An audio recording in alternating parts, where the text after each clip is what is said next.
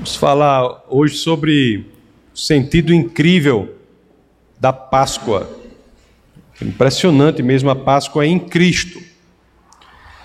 Porque mais ou menos no ano é, 2100 antes de Cristo, no ano 2100 antes de Cristo, Abraão, que, que nasce em uma família de, de idólatras, Abraão ele nasce numa família de idólatras, ele escuta uma orientação do Senhor, a voz do Deus verdadeiro.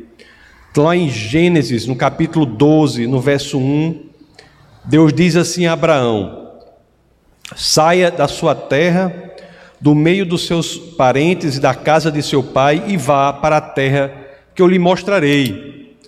Sem dúvida, meus queridos, foi um chamado é, muito difícil, né? Um chamado muito difícil, deixar o seu país, deixar a sua família, deixar a casa do seu pai, deixar o patrimônio da sua família e seguir para uma terra que seria indicada pelo Senhor. Mas Abraão obedeceu, obedeceu e foi para aquele lugar e ficou peregrinando durante um tempo.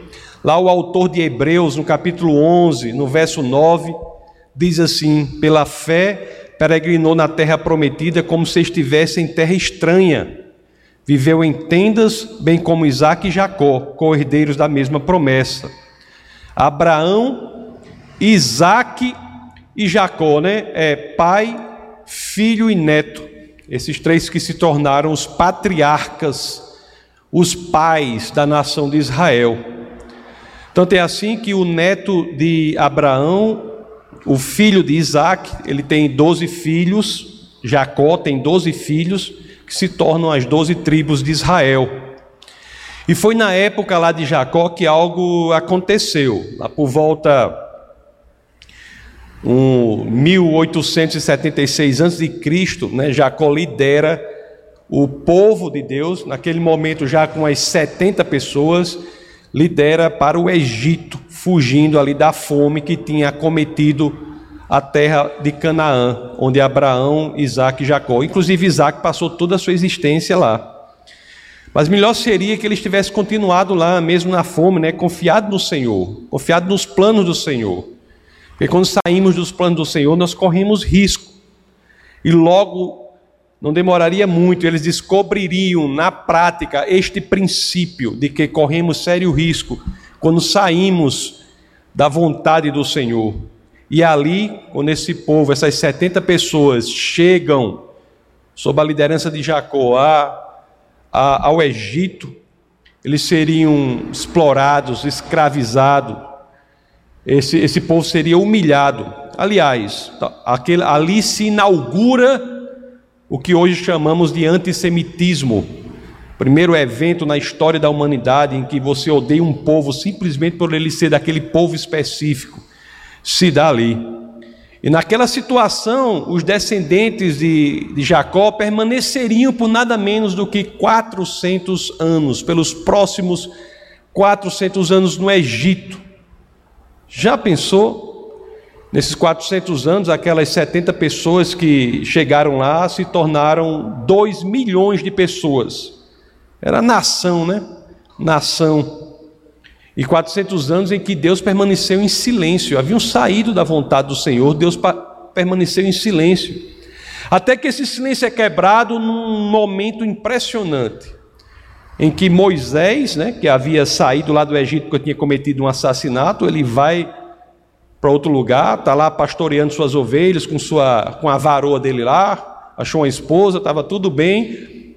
Aí Deus aparece num arbusto flamejante, né? Eu tenho dito essa e, isso é muito importante porque a chama ela não consome nada, ela não depende de nada, aquela chama específica para a sua existência.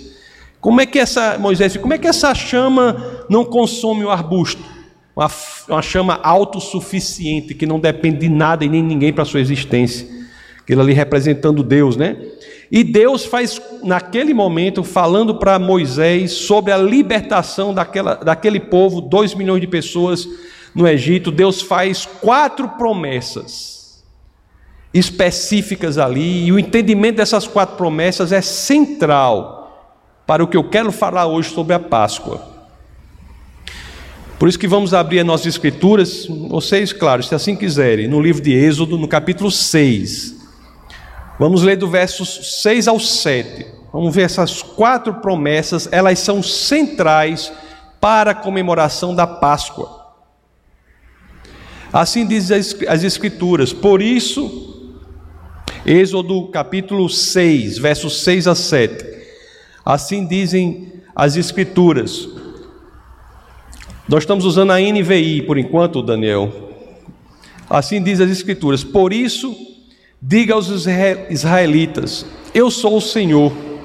E aí vem a promessa primeira: Eu os livrarei do trabalho imposto pelos egípcios é uma promessa. Depois vem a segunda promessa: Eu os libertarei da escravidão. Primeira promessa diz respeito ao fato de que ele, o Senhor, livraria o povo de Deus daquele trabalho, daquele momento, e não só isso, na promessa 2, ele diz que mudaria a constituição daquele povo, ele não seria mais escravo. Natureza de escravo seria alterada. Aí vem a promessa 3: e os resgatarei com braço forte. Mas à frente nós vamos ver que essa tradução forte não é adequada, vamos ver mais na frente. E os resgatarei com braço forte e com poderoso, poderosos atos de juízo. E a promessa 4 está no verso 7. Diz assim: E os farei meu povo e serei o Deus de vocês. São essas quatro promessas. E o verso 7 termina: então vocês saberão que eu sou o Senhor, o seu Deus, que os livra do trabalho imposto pelos egípcios. Então nós temos quatro promessas. Deus, Deus faz: eu os livrarei, eu os libertarei, eu os resgatarei e eu os, os farei meu povo. São quatro promessas. Aí nós sabemos que Moisés escuta isso, né? E, e, e o interessante é que Deus fala a Moisés: volte lá para o Egito e, vá, e fale ao faraó que vai libertar meu povo. O faraó tem a resistência para libertar o povo, aí Deus toma a resolução final: meu julgamento cairá sobre este lugar. Misericórdia de Deus, no que diz respeito ao julgamento, ela tem duas partes, né? A primeira é avisar do julgamento e a segunda é dar o caminho para que a pessoa não, que se assim quiser, não seja julgada.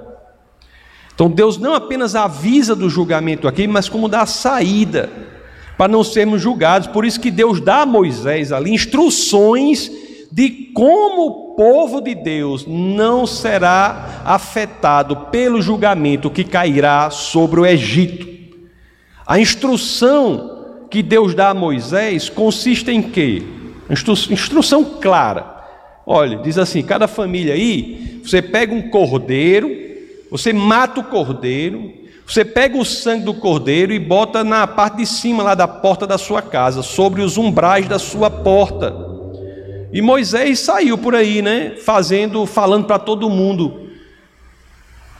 Para você falando da instrução que Deus tinha dado. Olha, pessoal, vocês têm que fazer como o Senhor disse. E aí, já fez? Vocês estão salvos, vocês estão sob o sangue do Cordeiro. Vocês estão cobertos pelo sangue do Cordeiro. Se vocês estiverem, vocês estão salvos. Aquele momento, né? Que mensagem atual para hoje em dia. Poderíamos sair por aí gritando do mesmo jeito. Vocês estão cobertos pelo sangue do Cordeiro. Porque se vocês estiverem, vocês não serão afetados, afetados pelo julgamento do Senhor quando ele cair sobre a terra. E de fato, o julgamento de Deus passaria por cima daqueles que estavam cobertos pelo sangue do Cordeiro. Isso é o sentido da primeira Páscoa. A primeira Páscoa quer dizer passar por cima. É o julgamento passar por cima. Em hebraico, Páscoa é Pesach, que vem do hebraico mais antigo, Pesach, que quer dizer passar por cima. E outras línguas quer literalmente dizer passar por cima. Em inglês, por exemplo, Passover, né? Passar por cima. E é assim, diante desse julgamento, que se dá a libertação do povo de Deus do Egito. Dá-se para o judeu lá o cumprimento das promessas que vemos lá em Êxodo 6, versos 6 a 7. Tanto é assim, meus queridos, que eu não sei se vocês sabem, mas o judeu, quando ele está na comemoração da Páscoa, né, que para ele se dá, se deu da, do pôr do sol da sexta ao pôr do sol do sábado, no Shabat, quando ele faz isso, eles sempre têm a prática de, de tomar quatro cálices pequenos de vinho. Quatro cálices de vinho. Ou de suco de uva, né? Cada cálice desse representa uma das promessas. Todo judeu, na Páscoa, ele rememora as quatro promessas feitas pelo Senhor no livro de Êxodo. O Senhor fez a Moisés essas quatro grandes promessas, tomando os quatro pequenos cálices de vinho. Alguns que tentam fazer de outra forma tomam quatro goles no mesmo cálice, mas o, mas o que a, a, a fonte rabínica, o que os rabinos, eles orientam mesmo, e nós temos uma fonte lá que é, que é numa obra chamada Mishnah, né, num livro dentro que, que, que é o Peçaim, no livro 10, no verso 1, nós temos a orientação para o povo judeu de tomar essas quatro quatro cálices pequenos de vinho. Quatro cálices representando as quatro promessas que estão lá em Êxodo 6, versos 6 ao 7. Eu os livrarei, eu os libertarei, eu os resgatarei, eu os farei meu povo e serei o povo e serei o Deus de vocês. Esta é a razão da primeira Páscoa. Mas para nós cristãos, nós temos que pensar qual é a razão da última Páscoa. A última Páscoa, a última ceia pascual. A última ceia pascal foi um elemento importantíssimo na história de Jesus de Nazaré. Olhe, Jesus não é um profeta, ele é o cumprimento das profecias de todos os outros profetas. Ele não é um profeta, ele vem para cumprir as profecias. Jesus não é uma promessa. É em Jesus que as promessas se cumprem. E que no, e no que diz respeito às promessas de Deus feitas em Êxodo, no capítulo 6, versos 6 a 7, é a mesma coisa, não é diferente. A primeira Páscoa, meus queridos, nasce ali na libertação do Egito, no ano 1447, mais ou menos, antes de Cristo. Mas seria em Jesus de Nazaré, na última ceia, muito tempo depois, né? 15 séculos depois, que o verdadeiro sentido da Páscoa alcançaria o seu elemento mais profundo, o seu viés de eternidade. A celebração da Páscoa, ela, ela olha para trás, né? comemora as quatro promessas que foram cumpridas na libertação do povo de Deus da escravidão do Egito. É verdade. Mas ela também olha para aquela última ceia de Jesus de Nazaré e comemora a vinda do Cordeiro perfeito e a perfeição de sua obra redentora em nossas vidas. Vamos entender como isso se dá.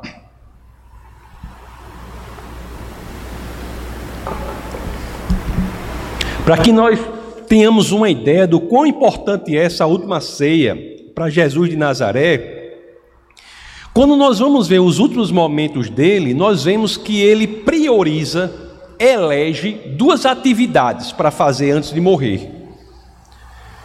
Jesus, ele prioriza duas coisas para fazer antes de morrer. Não sei se vocês já pensaram dessa forma.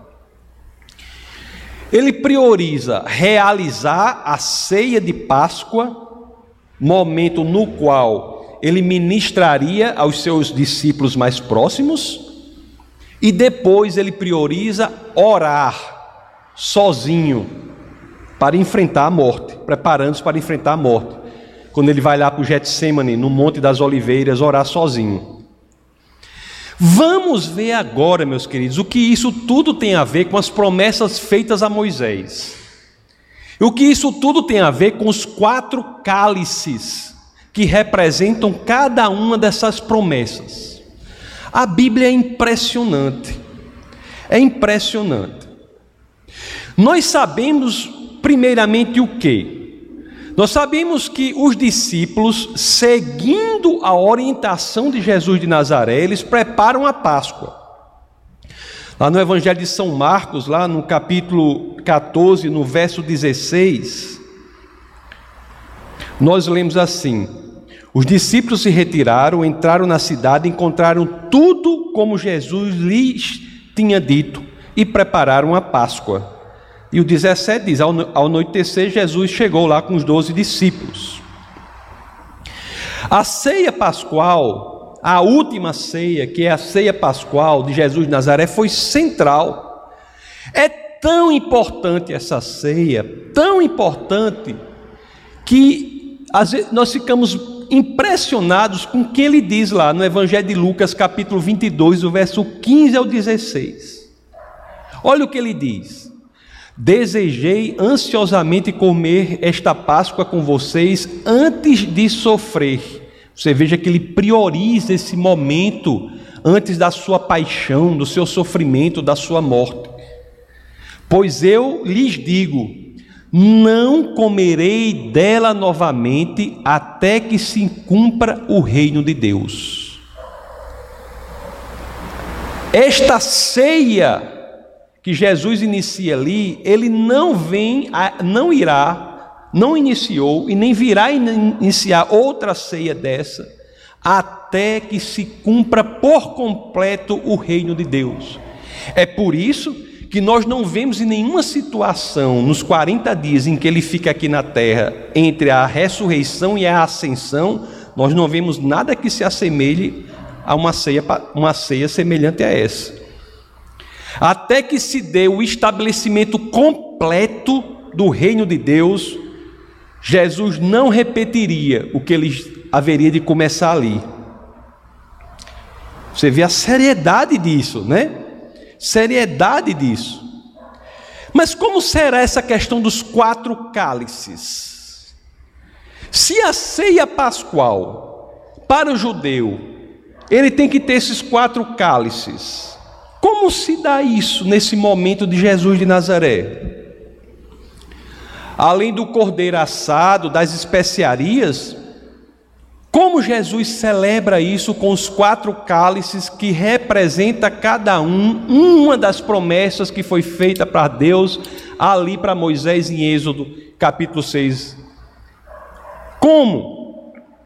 O que eu vou falar agora aqui é algo, na minha opinião, extremamente emocionante a partir das Escrituras. Eu tive acesso a isso por um livro sobre o Evangelho de São Lucas, um livro sobre. Eu não tinha notado isso.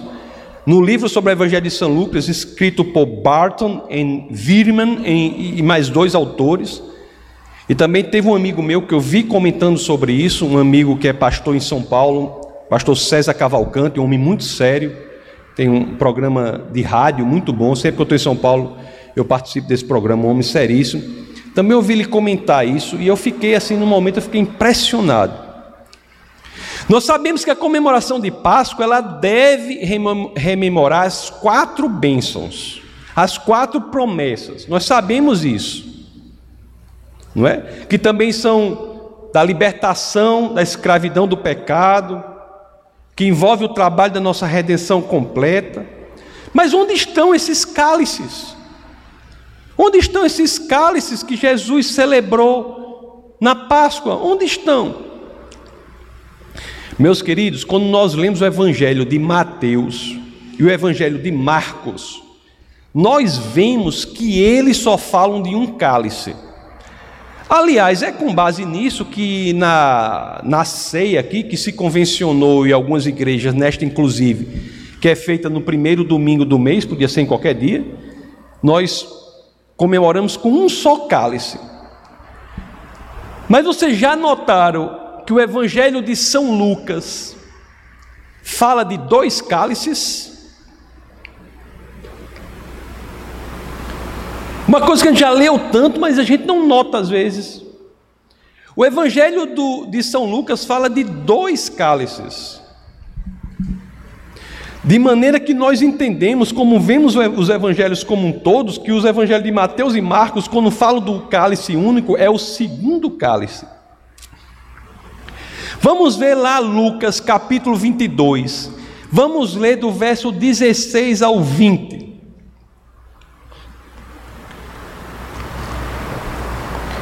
Pois eu lhes digo: não comerei dela novamente, até que se cumpra o reino de Deus. Aquilo que ele faria naquele momento, ele não fará novamente, até que se cumpra o reino de Deus. Aquilo que está naquele dia vai ser feito, depois só fará no reino de Deus. O 17. Recebendo um cálice, ele deu graças e disse: Tomem isto e partilhem uns com os outros. Pois eu lhes digo que não beberei outra vez do fruto da videira até que venha o reino de Deus. E o verso 19: Tomando o pão, deu graças, partiu e o deu aos discípulos, dizendo: Isto é o meu corpo dado em favor de vocês, façam isto em memória de mim. E o que diz o verso 20? Da mesma forma, depois da ceia, tomou o cálice, segundo cálice, dizendo: Este cálice é a nova aliança no meu sangue derramado em favor de vocês. Jesus, ali na última ceia, não tomou um cálice, ele tomou os dois pequenos cálices, representando as duas primeiras promessas que estão em Êxodo. O primeiro cálice representa o que? A, liber, a libertação né, do mal. E o segundo a promessa da libertação da condição de escravo. Não é isso que ele diz aqui? Não é representando a mudança que Jesus promove em nossa constituição, em nosso ser, nascido de novo, nova aliança, nova natureza. Não é isso que acabamos de ler no verso 20 do capítulo 22 do Evangelho de São Lucas? Este cálice é a nova aliança no meu sangue derramado em favor de vocês. E o terceiro cálice? E o terceiro cálice? Onde está? Vamos, para entender, vamos rememorar a promessa que é feita no terceiro cálice, sobre a qual já falei, mas eu quero trazer à memória. Mais uma vez, vamos lá para Êxodo 6,6.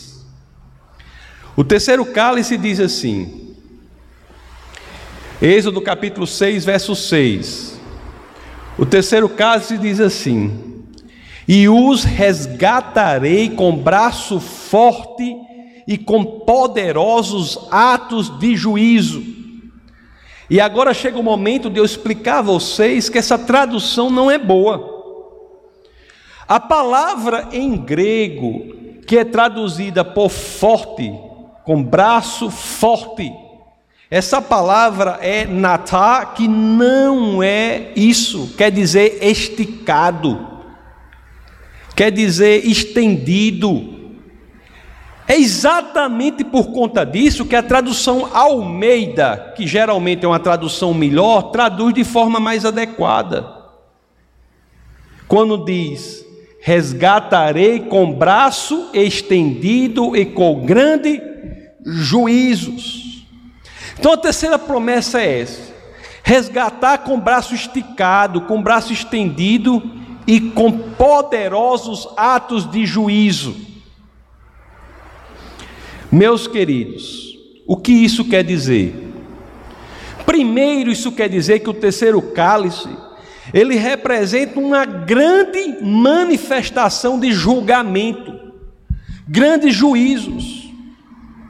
E não só isso, que esse cálice tem de ser provado por Jesus com braços estendidos, esticados.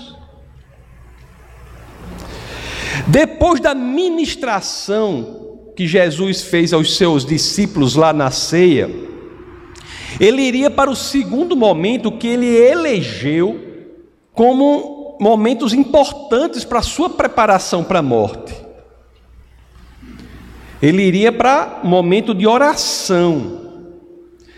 Jesus iria orar para quê? Ele estava se preparando para quê? Ele estava se preparando para o maior evento já narrado na história da humanidade de julgamento. Na dor, no sofrimento, na agonia, na morte de Jesus de Nazaré. O que aconteceu? Os pecados da humanidade seriam colocados sobre ele e o preço seria pago. A morte daquele que nos substituiu na cruz. É naquele momento, meus queridos, que se deu o maior, o maior julgamento que a humanidade já viu. E se deu o cumprimento maior da promessa que o terceiro cálice representa. O terceiro cálice é o que? É o cálice da paixão de Cristo, do sofrimento, o cálice da agonia do Senhor. É o cálice do julgamento do mundo que caiu sobre os ombros dele. Não é isso que o livro de Êxodo diz? Lá em Êxodo 6, Daniel, capítulo 6. Pode deixar isso aí na tela até que eu peça pode, quando diz, ó, com grandes juízos. É por isso, meus queridos, essa história belíssima das Escrituras, história da narrativa de um julgamento e de um sofrimento tão grande que nem a imaginação mais fértil consegue alcançar. Diante disso, é que nós vemos a passagem emocionante da oração de Cristo que estava se aproximando deste momento crucial, do terceiro cálice. Vamos ver esse momento da oração lá em Lucas, no capítulo 33, vamos ler do verso 39 ao 44. É uma passagem belíssima da história de Jesus de Nazaré. Como de costume, Jesus foi para o Monte das Oliveiras e os seus discípulos o seguiram. Chegando ao lugar, ele disse: Orem para que vocês não caiam em tentação. Preocupação do Senhor, né? Com os seus discípulos, mesmo nesse momento. E o 41, ele se afastou deles, Jesus se afasta dos discípulos, a uma pequena distância, né? Ajoelha-se e começa a orar preste atenção na oração do Senhor. Pai, se queres, afasta de mim este cálice. Afasta de mim o terceiro cálice. Afasta de mim o cálice do sofrimento, da angústia. Pai, se queres, afasta de mim esse cálice. Contudo, não seja feita a minha vontade, mas a tua. Apareceu-lhe então um anjo do céu que o fortalecia. O Senhor não nos deixa, Deus não nos deixa desamparados. Estando angustiado, ele orou ainda mais intensamente, e a angústia era tão grande inimaginável, que as Escrituras dizem, e o seu suor era como gotas de sangue que caíam no chão. Não é o sofrimento físico o principal, mas o sofrimento moral de quem não tem pecados carregar sobre si o pecado da humanidade, de todos os homens e mulheres.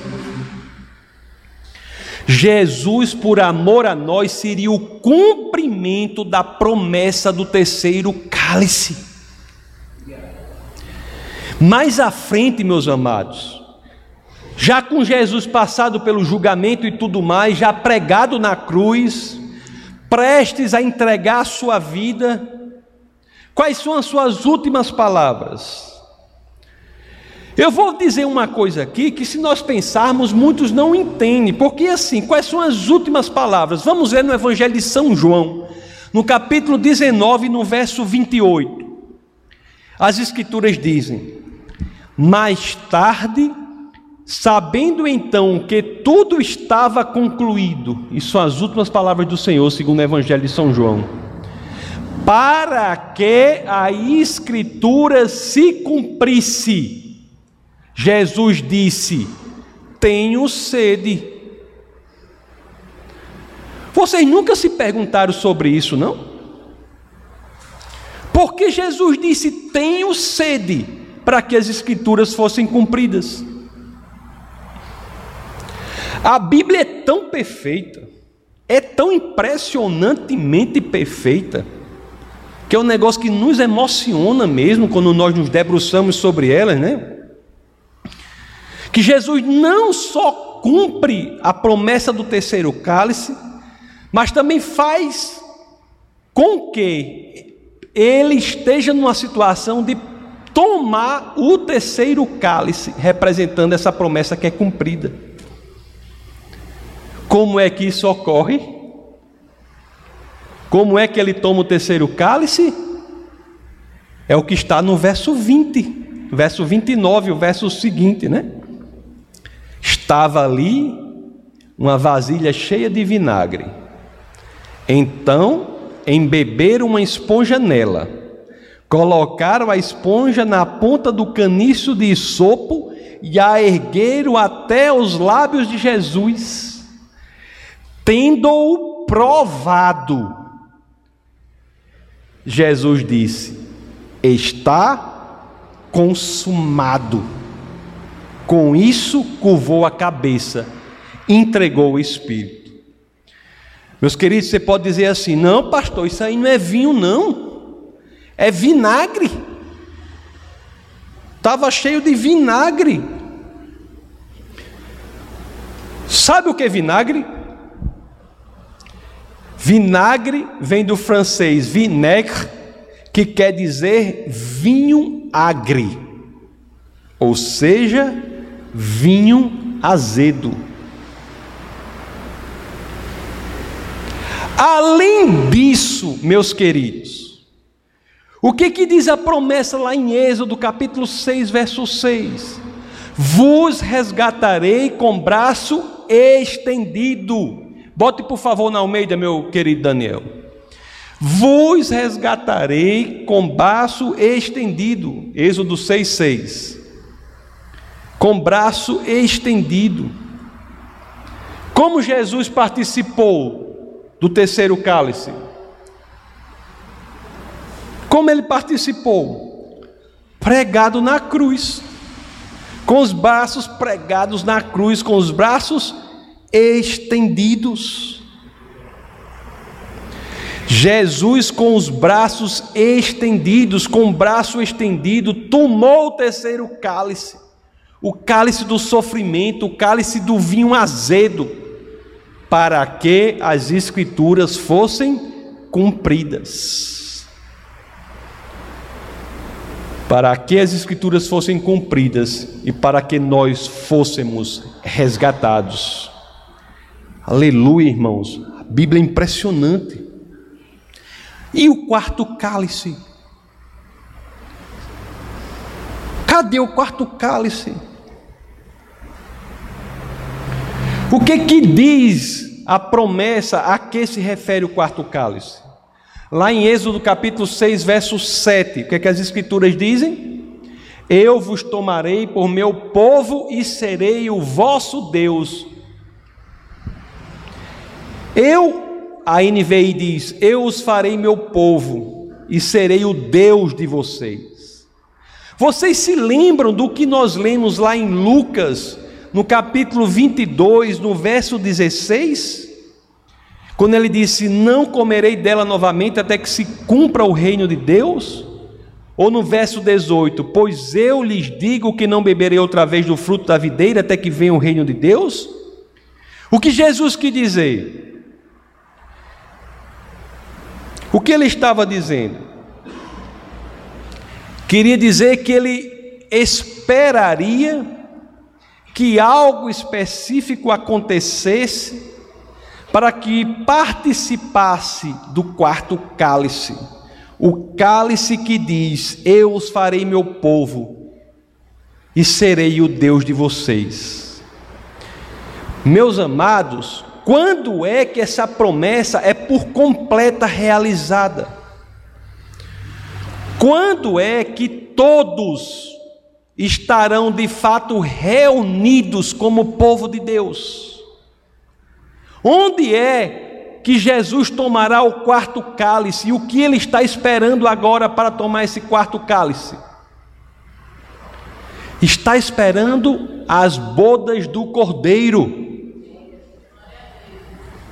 É ali que nós teremos por completo o povo de Deus. Lucas, no capítulo 13, no verso 29, ele traz uma visão poderosa. Quando as escrituras dizem: pessoas virão do Oriente, do Ocidente, do Norte, do Sul, e ocuparão os seus lugares à mesa no reino de Deus. Será o momento do quarto cálice. Oito séculos antes do que Lucas escreveu aqui, o profeta Isaías também descreveu este banquete. Lá em Isaías 25, do verso 6 ao 9, olha que descrição bela do profeta Isaías. O profeta Isaías é uma dessas pessoas com as quais eu quero me encontrar quando eu for para a glória. É visão demais. Olha o que ele diz: Neste monte o Senhor dos exércitos preparará um farto banquete para todos os povos, um banquete de vinho envelhecido com carnes suculentas e o melhor vinho. Neste momento ele destruirá o véu que envolve todos os povos, a cortina que cobre todas as nações. Destruirá a morte para sempre o soberano, o Senhor, enxugará as lágrimas de todo o rosto e retirará de toda a terra a zombaria do seu povo. Foi o Senhor quem o disse. Naquele dia dirão: olha a promessa, este é o nosso Deus. Nós confiamos nele, ele nos salvou. Este é o Senhor, nós confiamos nele, exultemos e alegremos-nos, pois ele nos salvou, nós somos o povo dele. Ele nos salvou, nós somos o povo dele. Este é o nosso Deus. Jesus espera por nós, meus amados, para terminar a celebração da Santa Ceia, da última ceia. Não acabou ainda a última ceia. espera por nós. O apóstolo João, nas revelações que teve, que colocou no seu livro das revelações, que é o livro de Apocalipse, no capítulo 19, no verso 9, coloca de uma perspectiva impressionante.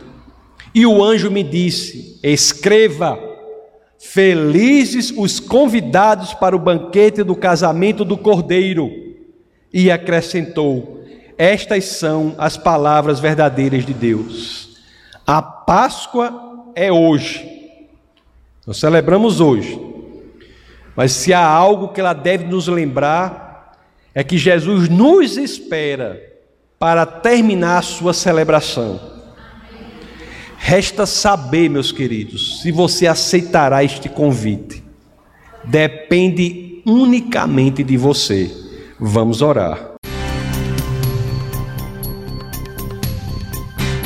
Essa foi uma produção do Ministério Internacional Defesa da Fé, um ministério comprometido em amar as pessoas, abraçar a verdade e glorificar a Deus. Para saber mais sobre o que fazemos, acesse defesadafé.org.